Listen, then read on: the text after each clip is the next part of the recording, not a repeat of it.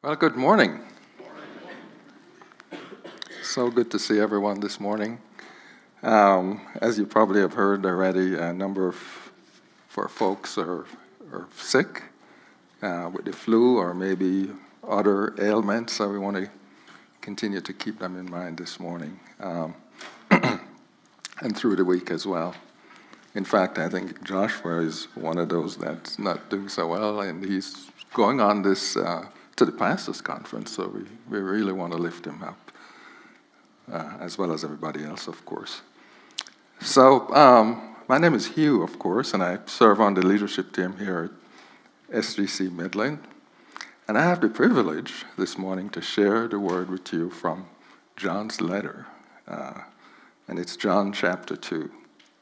Uh, last week we commenced uh, a new study in John, in First John, actually. And the, the title of the series is That You May Know. And we're going to hear a lot this morning, a lot more this morning about knowing and what that actually means, uh, what John is really talking about. Um, in the Gospel of John, which we concluded a couple weeks ago, John's objective was that by the truths presented, people would come to genuine faith in Christ and in believing have life in his name. That's John 20, 31.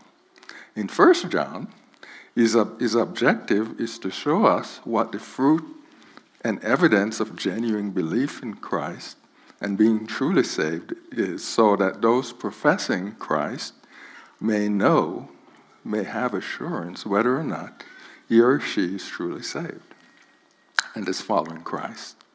So he writes this in, in, in uh, 1 John 5.13. He says, I write these things to you who believe in the name of the Lord, in the name of the Son of God, that you may know that you have eternal life. Last week, Pastor Billy covered all of chapter 1, and he touched uh, some on the first verses of chapter 2. And the main point, uh, just in terms of reminder, the main point of his message was if we walk in the light of Christ's truth and love, we have fellowship with God and with one another. In his message, he pointed out that in this letter, John identifies three distinctives, or tests, you may call them, which one can use to help him or her assess and know whether or not he's truly in the faith, truly knows God is an authentic Christian, right? He stated that there's a doctrinal distinctive for authentic Christianity which reveals a right belief in Christ, in Jesus. There's a moral distinctive of authentic Christianity which reveals a right obedience to Christ and his work.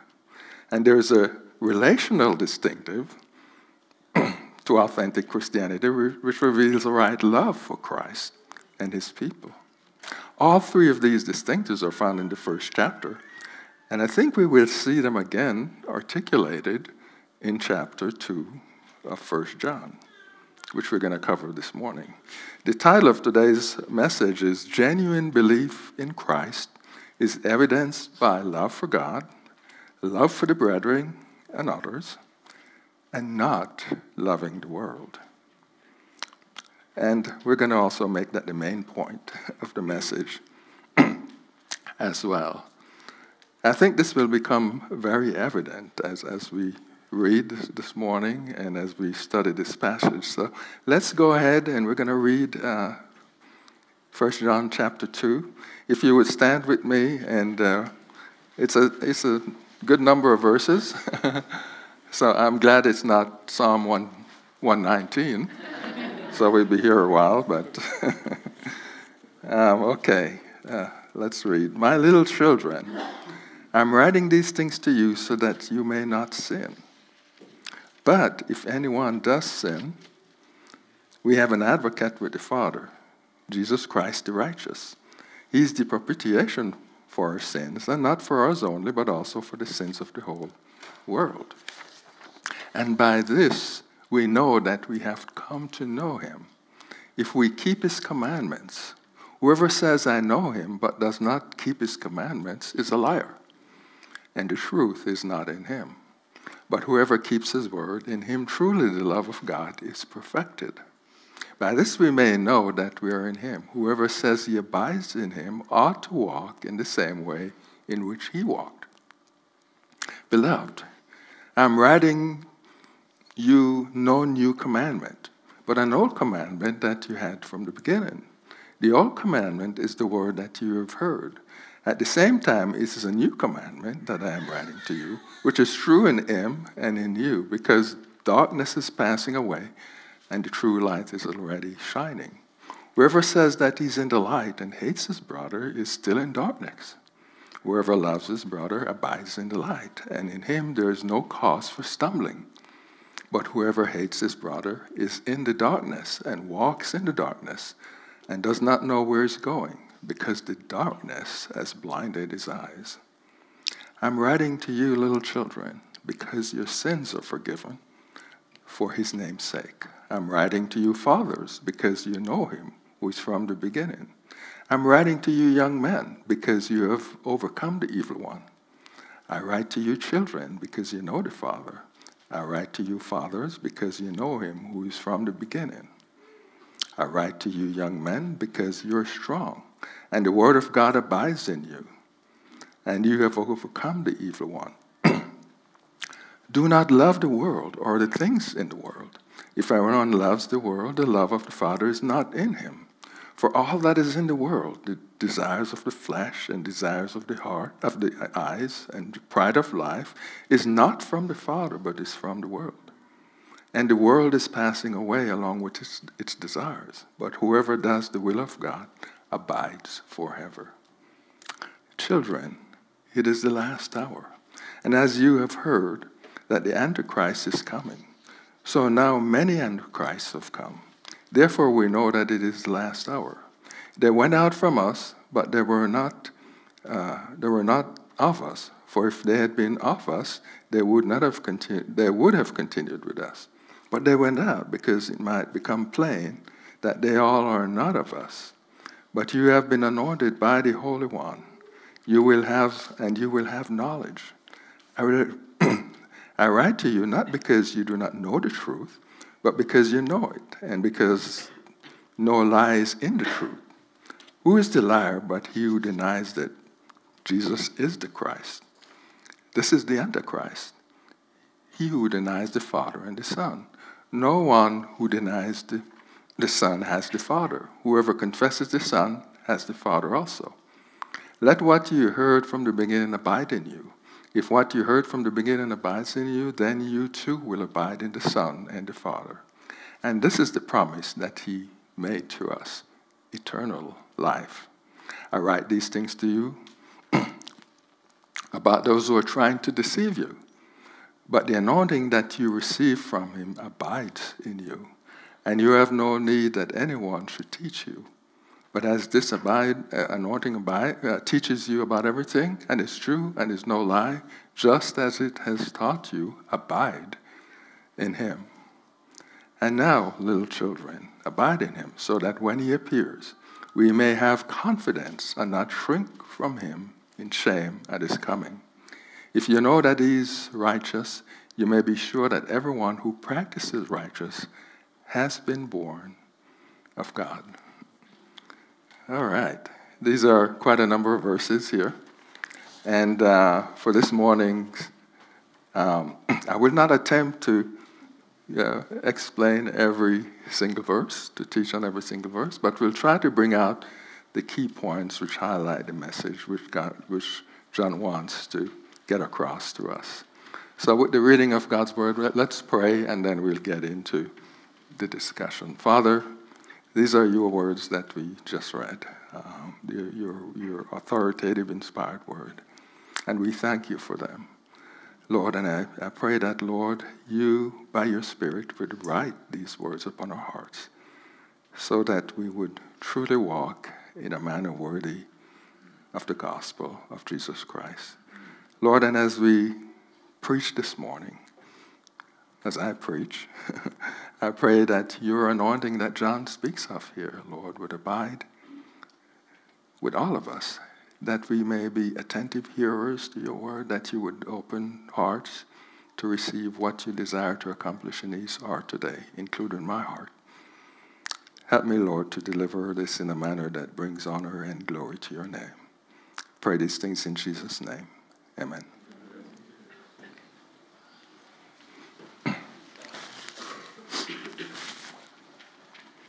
So, here are three points which I plan to cover this morning.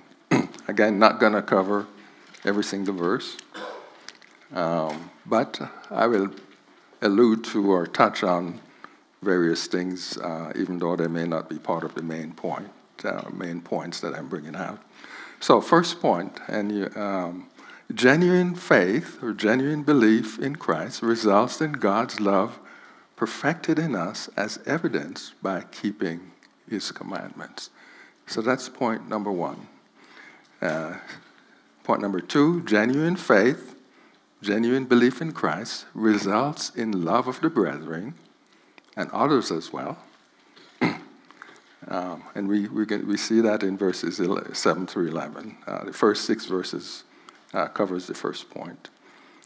And then the third point is genuine belief in Christ results in not loving the world. And we see this in verses 15 through 19.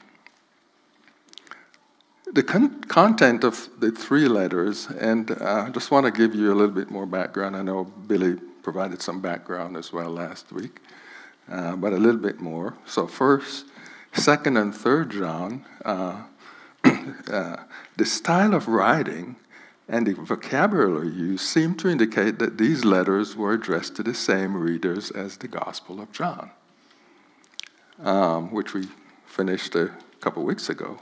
And examples of this include his references to Jesus being the life and the light, right? We, we saw that in the first chapter, in fact, uh, of First John teaching about abiding in Christ. Jesus addressing his disciples as his dear children. Where do you think John learned that from? right? Uh, I bet he did. He learned that from, from Jesus himself. the new commandment to his disciples to love others as they've been loved by him. Remember, again, we saw that in, when we studied the Gospel of John and, and many other examples. You know, we don't want to necessarily get into all of them here.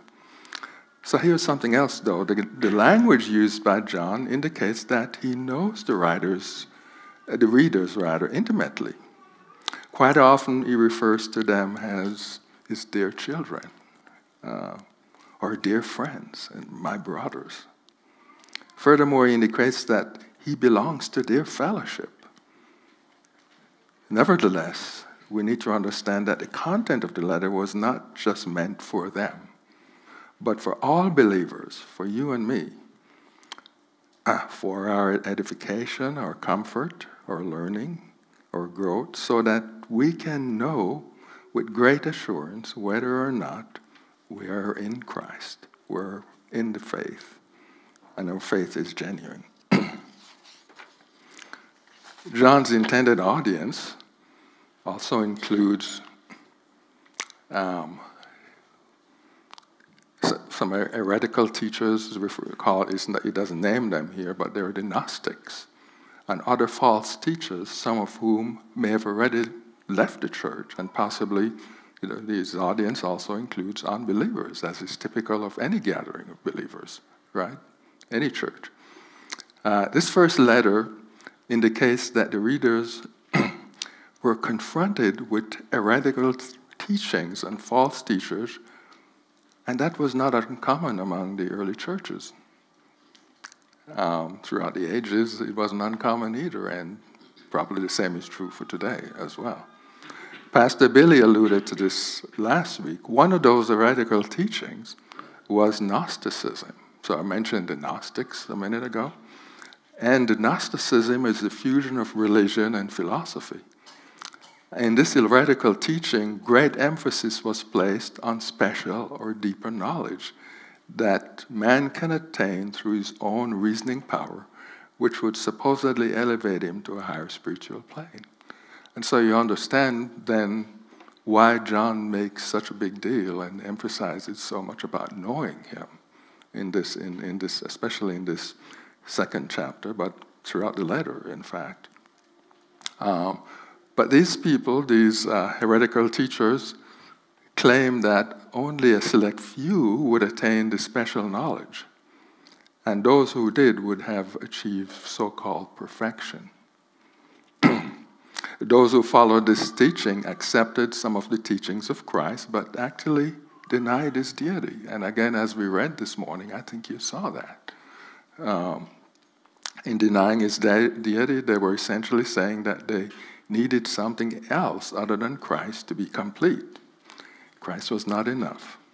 There is knowledge and wisdom out there to be attained outside of Christ that would make them more spiritual. Could understand why John was not very happy about all of that, right? So John makes reference in this teaching and counters it by directing his readers to the true knowledge of Christ and the anointing. um, he's speaking of the Holy Spirit here when he speaks of the anointing, which those who are genuinely saved have received and who leads and guides them into true knowledge. So, with that little bit of background, let's get into point number one. So, point number one is genuine faith, genuine belief in Christ results in God's love perfected in us as evidenced by keeping his commandments. we see that in 1 John chapter 2, the first six verses. in verses 3 and 4, John says this And by this we know that we have come to know him if we keep his commandments. Whoever says, I know him, but does not keep his commandments is a liar, and the truth is not in him. So I think a, a question that should come to our minds immediately is this What does John mean when he speaks of knowing Christ? We know a lot, we say we know a lot of things, right? We think we know a lot of things. We know this and that and all that. But what does he mean by saying by speaking of knowing Christ. This is not speaking of knowing certain things about Christ, such as, you know, we may know about his birth as a baby. We celebrate that as, at Christmas. Um, his temple experience at age 12, the fact that he did many miracles, you know, all kinds of things we could know about Christ, right? It does not mean ad- adherence to a belief system about Christ and God which we subscribe to, although we may learn a lot about Christ from such a system. And those things could be a starting point which God uses to draw us into true faith and belief in Him. Knowing Christ does not mean superficial acquaintance with Him through external observances of certain rules and principles which we try to keep but rather, knowing Him speaks of intimacy with Him through personal acquaintance with Him. It is knowledge gained through having a personal relationship, to having fellowship with Him through the Holy Spirit who is given to us at salvation. So that's one of the reasons, in, in fact, in, he says in chapter 1, right, he speaks about such personal fellowship with the Father and the Son. Chapter 1, verse 3 says, that which we have seen and heard, we proclaim also to you, so that you too may have fellowship with us. Yes? And indeed, our fellowship is with the Father and with His Son. Outside of that fellowship, we can't claim to know Him. John is telling us in chapter 2, verse 3, that we gain and grow in the knowledge of Christ as we keep His commandments. So, how does that work? what we should understand that keeping his commandments is really the result of us walking in fellowship with him, learning his ways, endeavoring to walk in his ways in a manner that pleases him. Remember Jesus in, in, in Matthew 11, I think, speak about being in yoke with him, right? take my yoke upon you and learn of me, right? That's how we, we're in fellowship with him. Um, in this way, keeping his commandments shows or proves that we actually know him. Uh, on the contrary, not keeping his commandments show that we really don't have fellowship with him. And consequent, consequently, we don't know him. The only people who can genuinely know Christ in this manner are those who are born again by the Spirit. When that happens, we become a new creation in Christ with a new heart and a renewed spirit. Actually, new spirit. The prophet Ezekiel speaks of this in Ezekiel chapter 36 concerning the new covenant which God would make with his people. You should have this in your outline. Um, so he says there, I, you know, God speaking through the prophet, will sprinkle clean water on you, and you shall be clean from all your uncleanness, and from all your idols I will cleanse you.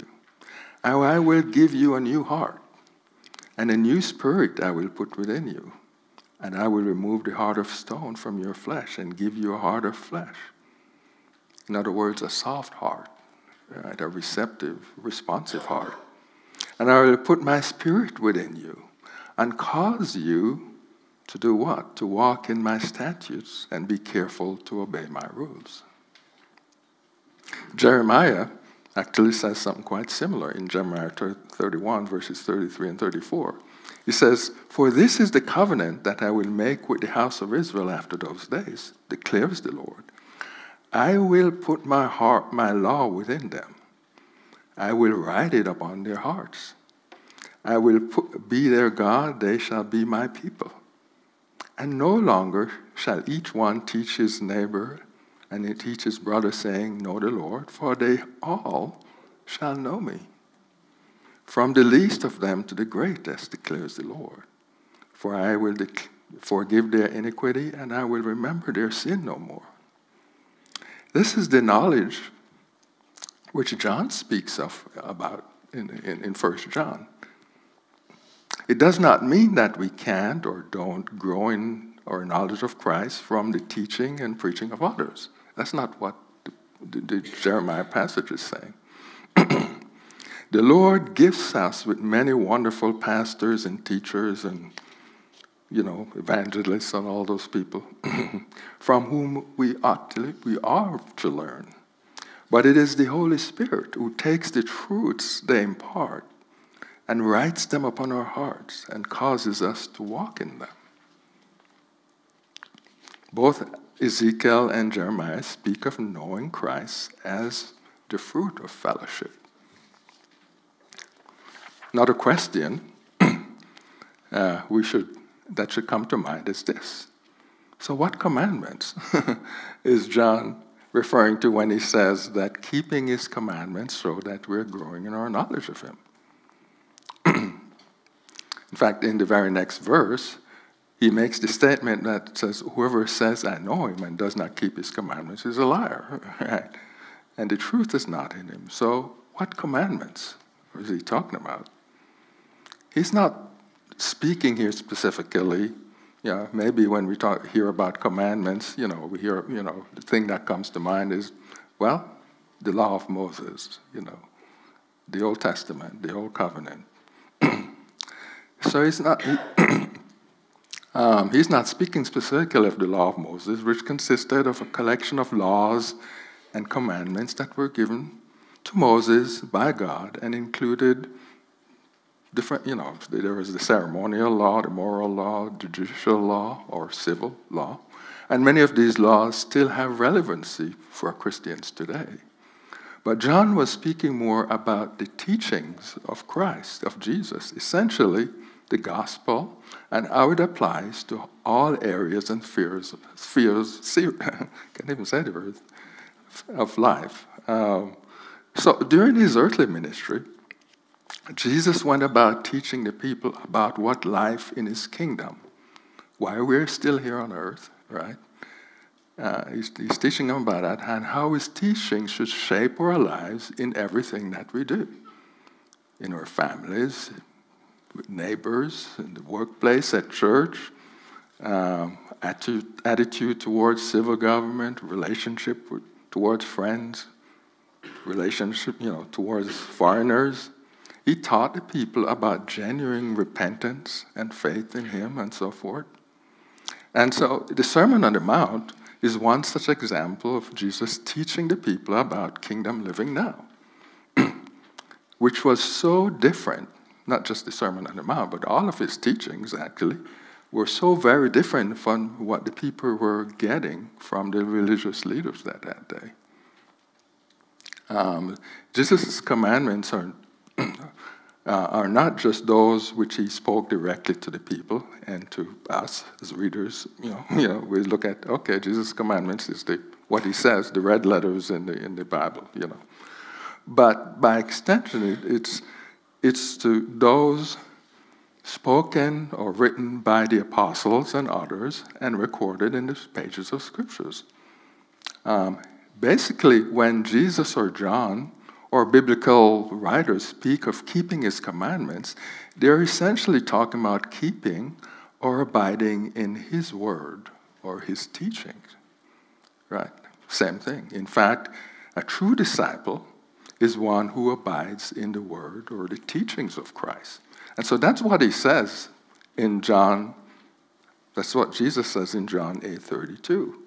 Jesus, he makes this statement to some Jews who had believed in him. He says, If you abide in my word, you are, in other words, his teachings, you are truly my disciples, and you will know the truth, and the truth will set you free.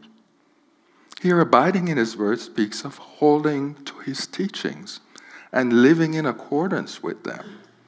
Such a person is regarded by Jesus as a true disciple one who will know the truth and be set free from by it. Knowing the truth here speaks of growing in intimacy with Christ as we walk, uh, as we walk those truths out in our lives, and by so doing, such a person is increasingly set free from many things, including sin or sin patterns, selfishness, religion, worldliness, and things of that nature. So John goes on in 1 John now in verse 5, 2 verse 5 says, Whoever then keeps his commandments, in him truly the love of God is perfected. Kind of an interesting statement that he makes there. And so an, another question then arises is is, is whether is he referring to God's love for us being perfected through keeping his commandments or our love for God being perfected? We know that our, our love for God is, is simply a reflection of his, his love for us because we love because he first loved us, right? God's love for us is already perfect. That doesn't need to be perfected. Uh, Um, and, uh, and our love for God is, is not perfect, though, that is it. If we, we speak honestly, we're, that's something we're growing in. Yeah, we're going to continue to grow in loving Him and learning how to do that until the day we see Him face to face. So, what does he mean by perfected or completed? The word perfected or completed literally speaks to, or this is where it should be understood, in that God's love has accomplished its design or reached its end in producing obedience in us. To say that again. Um, perfected, completed, uh, means that God's love has accomplished its design or reaches end in producing obedience is us. See, one of the purposes of God loving us is to draw us into fellowship with Him and for us to grow in Christ's likeness so that we walk in the same manner as He walked, which is obedience to His Father. Right? So as we keep his commandments, as we walk in obedience to him, what's happening? His love for us is actually achieving its intended purpose in us. I hope that makes sense right, to you. So, herein then, John provides another test that we could know that we're in Him. God's love is being perfected in us because we're learning more and more to keep His commandments, right? And that's something that continues that we learn more and more about until the day He comes, right? We're not going to be perfect in that, and you know, until, you know, until then, then we'll know we, we'll be, we'll keep His commandments perfectly at that point. But this leads then into point number two. Genuine belief in Christ results in love of the brethren, and by extension, love of others. So we see that in verses 11 through 7. As, a, as was mentioned earlier, um, last week, you know, last week Billy mentioned this, there's a relational distinctive or test to authentic, authentic Christianity, which reveals a right love for Christ and his people. So, in these verses, John provides another test, so to speak, or what, of whether one's professed faith in Christ is authentic. It is the relational distinctive as reflected by how we relate to other brothers and sisters in the Lord, as well as unbelievers as well. Um, John makes a pretty smooth transition from a discussion about knowing God and obeying His commandments to the topic of love, particularly loving the brethren. He goes on to say that He's giving them a new commandment but he qualifies, he says, really, it's really not new since it existed from the beginning. Uh, in other words, this commandment existed under the old covenant. But there are some elements of newness to it which Jesus himself introduced. So, in his letter here, John is obviously referring back to Jesus' own words in the Gospel of John, in which he told his disciples, says, I'm giving you a new commandment, that you should love one another as I have loved you, right? His commandment to love one another, in one sense, was not really new. Um, in the Old Testament, under the law, God, God commanded the people to love God with all their heart and to love neighbor as oneself. In fact, Jesus himself said that on these two commandments hang all of the law and the prophets. Basically, all of the requirements of the law are met or satisfied by these two commandments. In the Old Testament, neighbor included fellow Israelites, right? You know, that's taken for granted. Not just a guy, an Israelite that lived next door, but fellow Israelites, right? Um, And it included the alien who live within God's people, with God's people in the land. So there are some people who are not Israelites, but they, they're proselytes or they're, they're living there in the land. So they're neighbors as well, right? And that's what the law, the law recognizes that in the Old Testament. In the New Testament, Jesus came along and clarified the meaning of neighbor when he taught the parable of the Good Samaritan. Jesus makes it clear in this parable that our neighbor, our neighbor is anyone around us, regardless of their ethnic, religious, or socio-economic status. In the Sermon on the Mount, Jesus taught that neighbor extended even to our enemy. He says, love your enemies.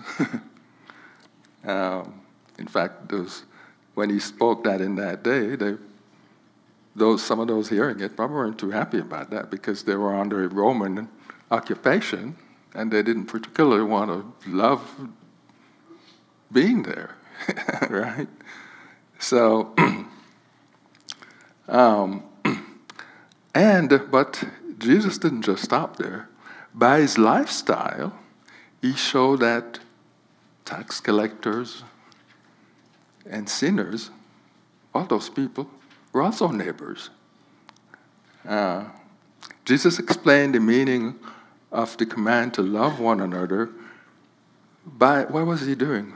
He was removing man made obstacles and by, reve- you know, and by revealing the true intent and, and purpose of this commandment, which is to love others as he loved us, thereby taking the gospel of Christ to everyone so that they may have the opportunity to, to experience his love through us. But what was, there was still something new about Jesus' commandment. He extended the meaning of neighbors and all that kind of stuff. But his commandment to his disciples, he was calling them and us to a higher standard of love as well. One based on the example of himself, the Lord Jesus in Christ, Jesus Christ himself, laying down his own life for them. Jesus loved his own, he tells us, I think it's in John 13, I believe. He loved his own to the highest degree, to the uttermost. And he calls us to do the same, and that's exemplified by him. Remember, he washed the disciples' feet, and he says, Go and do likewise, right? And ultimately, though, to the cross where he laid down his life to, for them and us. In his commentary on, the, on this, this the passage in the Gospel of John, John MacArthur says this The love which John and Jesus talks about is not the kind of love we see demonstrated in contemporary society today. The modern world's version of love is unabashedly narcissistic, totally self focused, and shamelessly manipulative. It sees others merely, merely as a means of self gratification. In sharp contrast to that self centered kind of love, the Bible teaches that the essence of love is self sacrifice. Instead of tearing others down, biblical love seeks to build them up. Instead of first pursuing its own good, it pursues the good and interests of others. Instead of seeking to have its own needs met, it seeks to meet the needs of others. That is true love. Vines um, in, in, in the complete expository dictionary of the Old and the New Testament, he des- describes love in this way. He says, Christian love has God for its primary object and expresses itself, first of all, in implicit obedience to his commandments. Christian love, whether exercised towards the brethren or towards men generally, is not an impulse from the feelings it does not always run with the natural inclination, nor does it spend itself only upon those for whom some affinity is discovered. Love seeks the welfare of all and works no ill to any.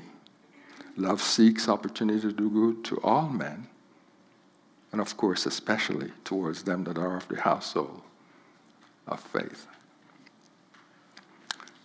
So John says in 1 John chapter 2 whoever says he's in the light and hates his brother is still in darkness.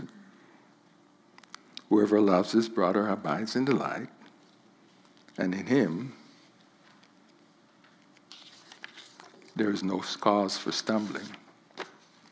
But whoever hates his brother is in darkness and walks in the darkness and does not know where he's going because the darkness has blinded him. John says that this is another way we know then whether or not we're, we have genuine faith, we're in the faith. If we have love one for another. But it's not love the way we tend to define love, right?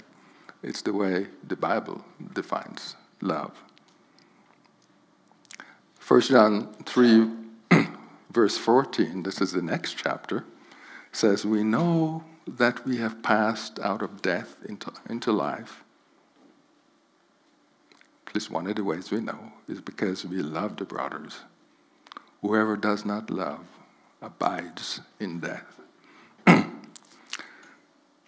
this kind of love which Jesus commands, and John is talking about,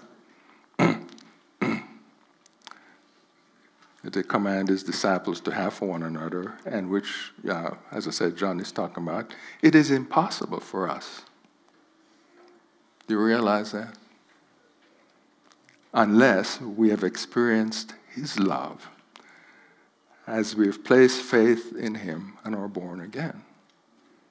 And that's one of the reasons John is saying if you don't love, you, you don't know God.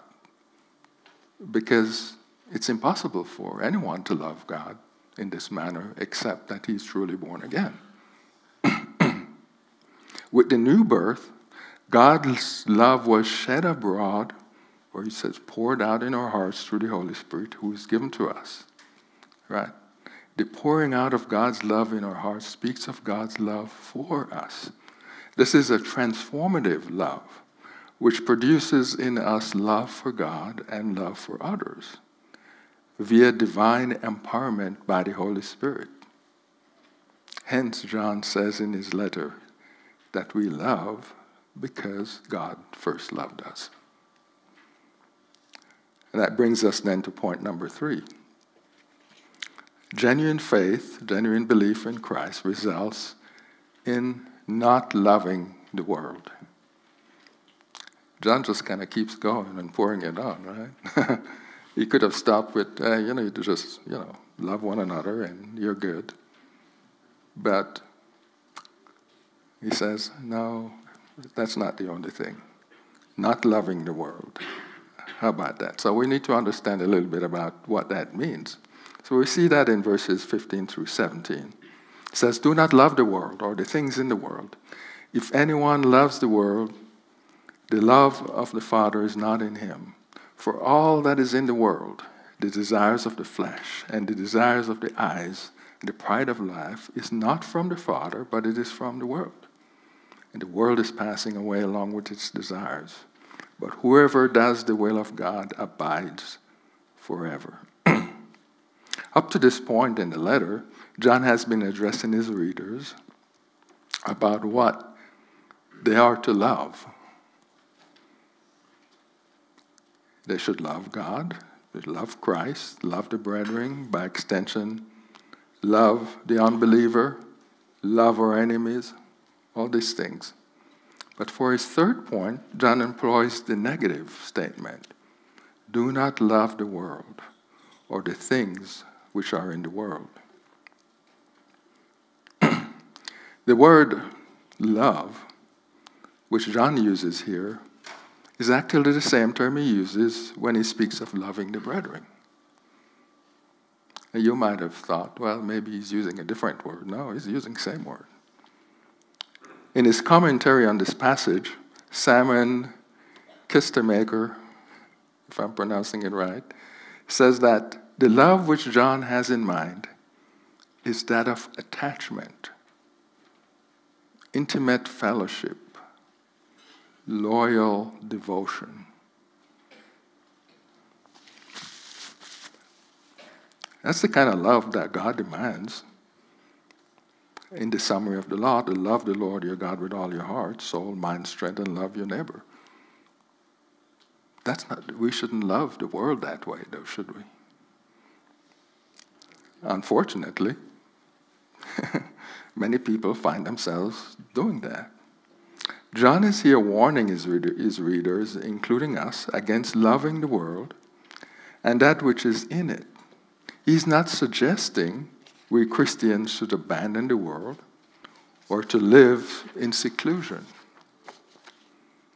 That may be one way we think. Hey, I won't love the world if I do that. In a sense, probably still loving the world doing that. Um, the focus is not that the Christian separate himself from the world, but rather that he should keep himself from the love of the world. Sounds very similar, really, to Jesus' prayer to the disciples in John 17, right? Where he says, I do not ask that you take them out of the world, but that you keep them from the evil one. They are not of the world, just as am, just as I am not of the world. Sanctify them in the truth. Your word is truth. So in verse 17 of what we just read, really we find a key to not loving the world is to be sanctified in the truth of God's word. Let us continue to set us apart unto Christ for his purposes. That way we won't love the world. right? So this raises an important question. What is John's definition of the world? And the things in it which Christians are not to love. That probably kind of came to your mind as well, I'd imagine, because the world is it's out there. You know, a lot of things to like about the world. I mean, we enjoy and so forth. So let's talk a little bit about what he's not saying. See, God created the heavens and the earth, and he was quite pleased with its creation.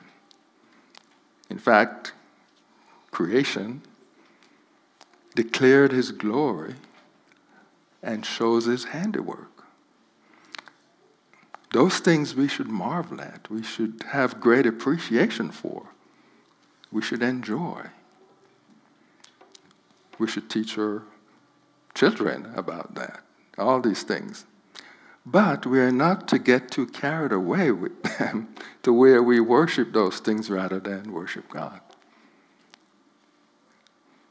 Um, John is also not referring to all the things in the world which are ordained by God. So there are people then, back then, and even today, that would argue that you shouldn't get married or that's evil, you know, or whatever it is, engaging in business or in, you know, engaging in state affairs, in politics, all these things. There's a whole host of other things which some Christians may consider worldly, but that's not what he's talking about.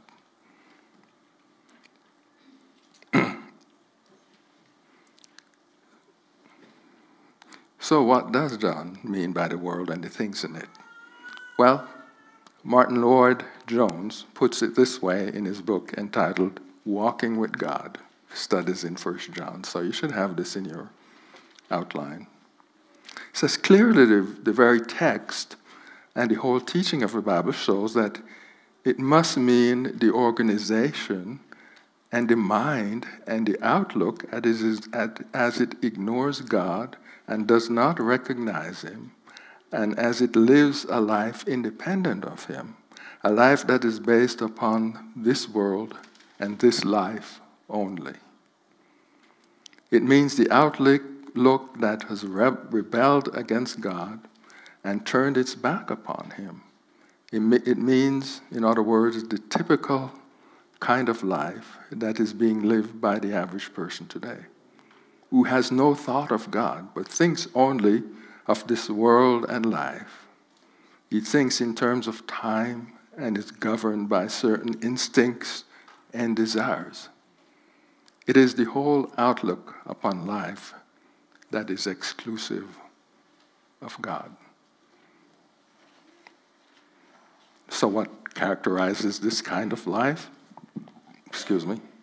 John tells us in 1 John, verse 16, he says, the desires, the lust of the flesh, desires of the, the eyes, the lust of the eyes, and the pride of life.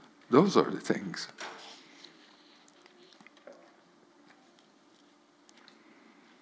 So, what are they? Again, how does the Bible define them, right? Because we tend to put our own um, definition on those things as well, too. Um, The lust of the flesh is here speaking about the abuse of certain natural instincts and desires which are common to human, human nature and life. And that includes things like eating and drinking, sex. These are natural instincts taken to the extreme. This kind of person lives only for sensual gratification. Covetousness also falls in this category. It's, a, it's an ins- insatiable um, desire for worldly gain. Covetousness is an extreme, unsatisfiable de- desire to find fulfillment and meaning and purpose in things instead of God. The spirit of covetousness very often leads to a ton of other sins, which we won't get into this morning. So that's the lust of the flesh. The lust of the eyes speak to the greed, greedy longings of the mind and living ac- according to false values, which delights in appearance and outward show. It is vanity which delights in pomp and splendor in appearance, and anything which appeals to the eye. The pride of life speaks of boastful self glorification. It speaks of pride in one's self generally at the expense of others. It manifests itself in many ways, such as pride in our own influence, of people we know,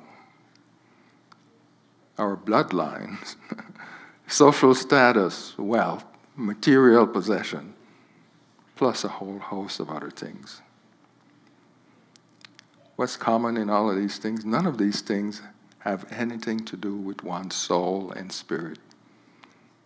And for, for sure, nothing to do with God and His honor and glory. So, the question why does John provide such strong command to Christians about not loving the world and the things in it? If John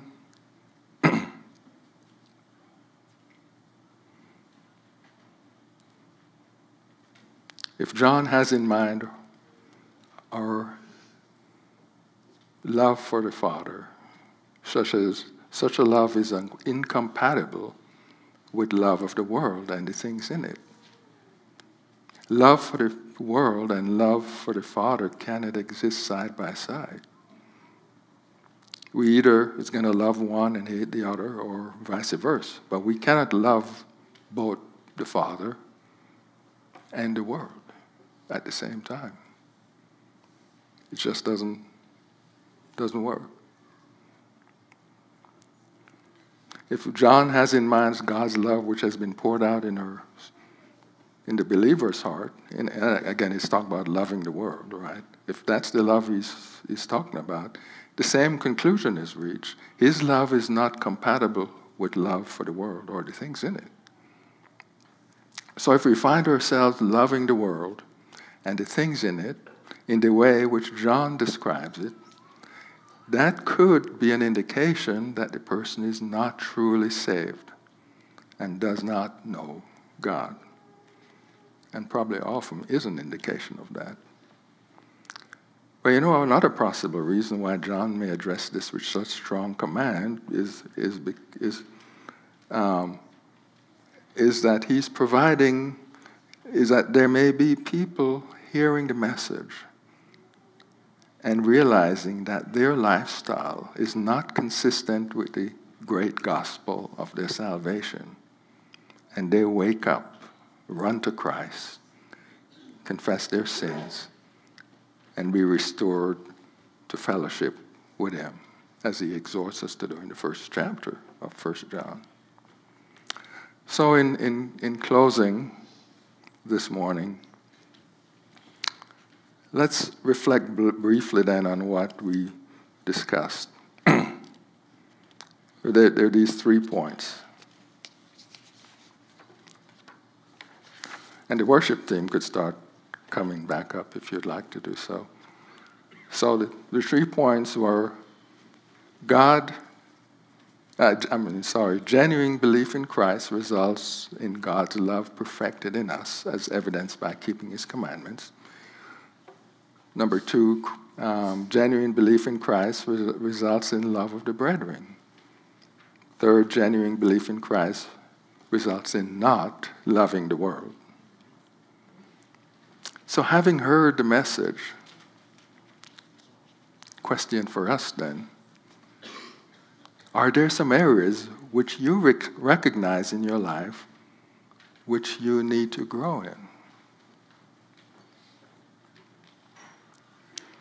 It could be in the area of abiding more in the Lord's teaching by walking in greater obedience to the truths you already know.